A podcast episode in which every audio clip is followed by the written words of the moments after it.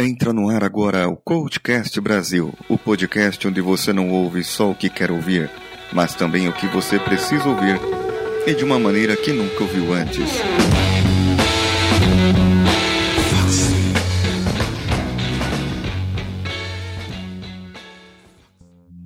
Se eu não me engano, ainda estamos no começo do ano, não é mesmo? Quanta coisa aconteceu já em janeiro e fevereiro. E no ano passado, no mesmo período, o que havia acontecido? Qual período foi melhor? O ano passado ou esse ano? Mas olhe bem lá no ano passado. Verifique o que você tinha, o que você tem agora. Como já mencionei, temos uma péssima tendência, a de sermos pessimistas. Assim nos protegemos, mas não evoluímos também. Aqueles que são otimistas e ousados se destacam. Então, como temos essa péssima tendência, não olhamos para o presente ou para o passado com bons olhos. Assim não enxergamos as coisas boas que acontecem ou aconteceram em nossas vidas. Pense em tudo o que aconteceu durante esse período.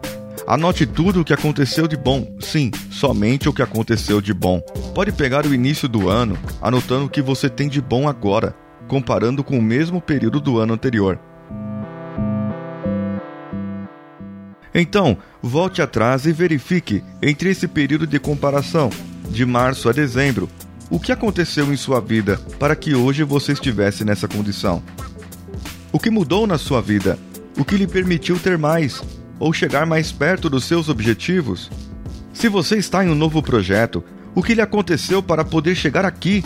O que houve que lhe despertou interesse em ir atrás desse novo projeto? Eu, no caso, posso falar que estou produzindo podcasts e tocando um novo empreendimento, por que não? Coisa que no mesmo período anterior, somente tinha vontade. Então, quanta coisa boa aconteceu de lá pra cá? Sim, aconteceram coisas ruins. Mas não falemos disso agora, ok? Foque nas boas. Teoria do Peter Pan, tenha pensamentos felizes. Agora, agradeça a Deus, ao universo, seja lá o que for que você acredite, agradeça pelas coisas boas. Simplesmente agradeça por tudo o que você julga bom que aconteceu em sua vida. Agora veja o que lhe saiu do controle. O que não deu tão certo assim. O que poderia ter sido feito melhor? O que foi péssimo? Veja, não é porque algo que saiu do seu controle aconteceu que aquilo é ruim, mas sim porque pode ser que naquele momento você precisava ter uma nova experiência na vida para que pudesse aprender. Trace um plano para a próxima semana, para a próxima etapa, e foque nesse plano para que ela seja melhor que a presente. Siga por esse caminho.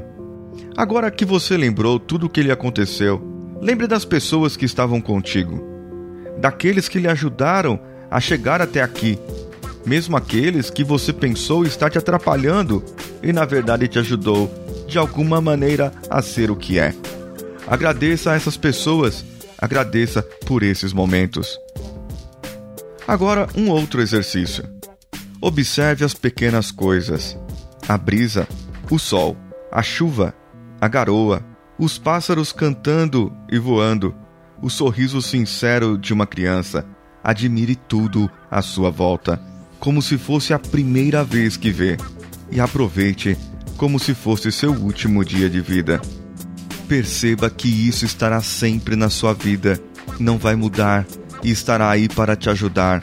Basta que você observe e perceba que sempre esteve lá, mas você não notava, porque era algo comum e simplesmente você não olhava mais para aquilo. E agora uma dica.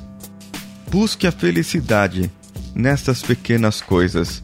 E o resto, aquilo que você está lutando, aquilo que você está buscando, todos os seus desejos, colocando as nossas dicas em prática e agindo, virão para ti como consequência.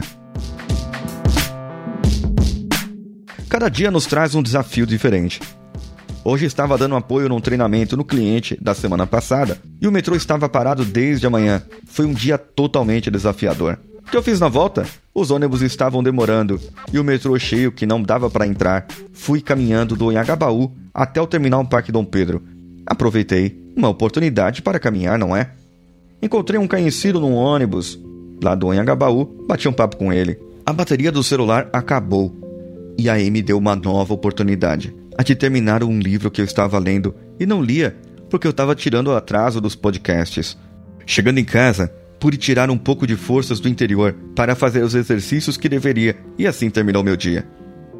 Mande seu comentário, feedback, sua opinião no que posso mudar para o e-mail contato@coachcast.com.br ou mantenha contato através do twitter.com/coachcastbr. Estamos também no facebook.com/coachcastbr. Curta lá nossa fanpage e acompanhe as nossas postagens. Temos também o instagram.com/coachcastbr. Se gostou do nosso podcast, faça uma avaliação de 5 estrelas no iTunes. Esse foi o CoachCast Vida do Coach, dia 26, com Paulinho de Siqueira, edição de José Augusto e o site de Danilo Pastor. Um abraço, até amanhã e vamos juntos!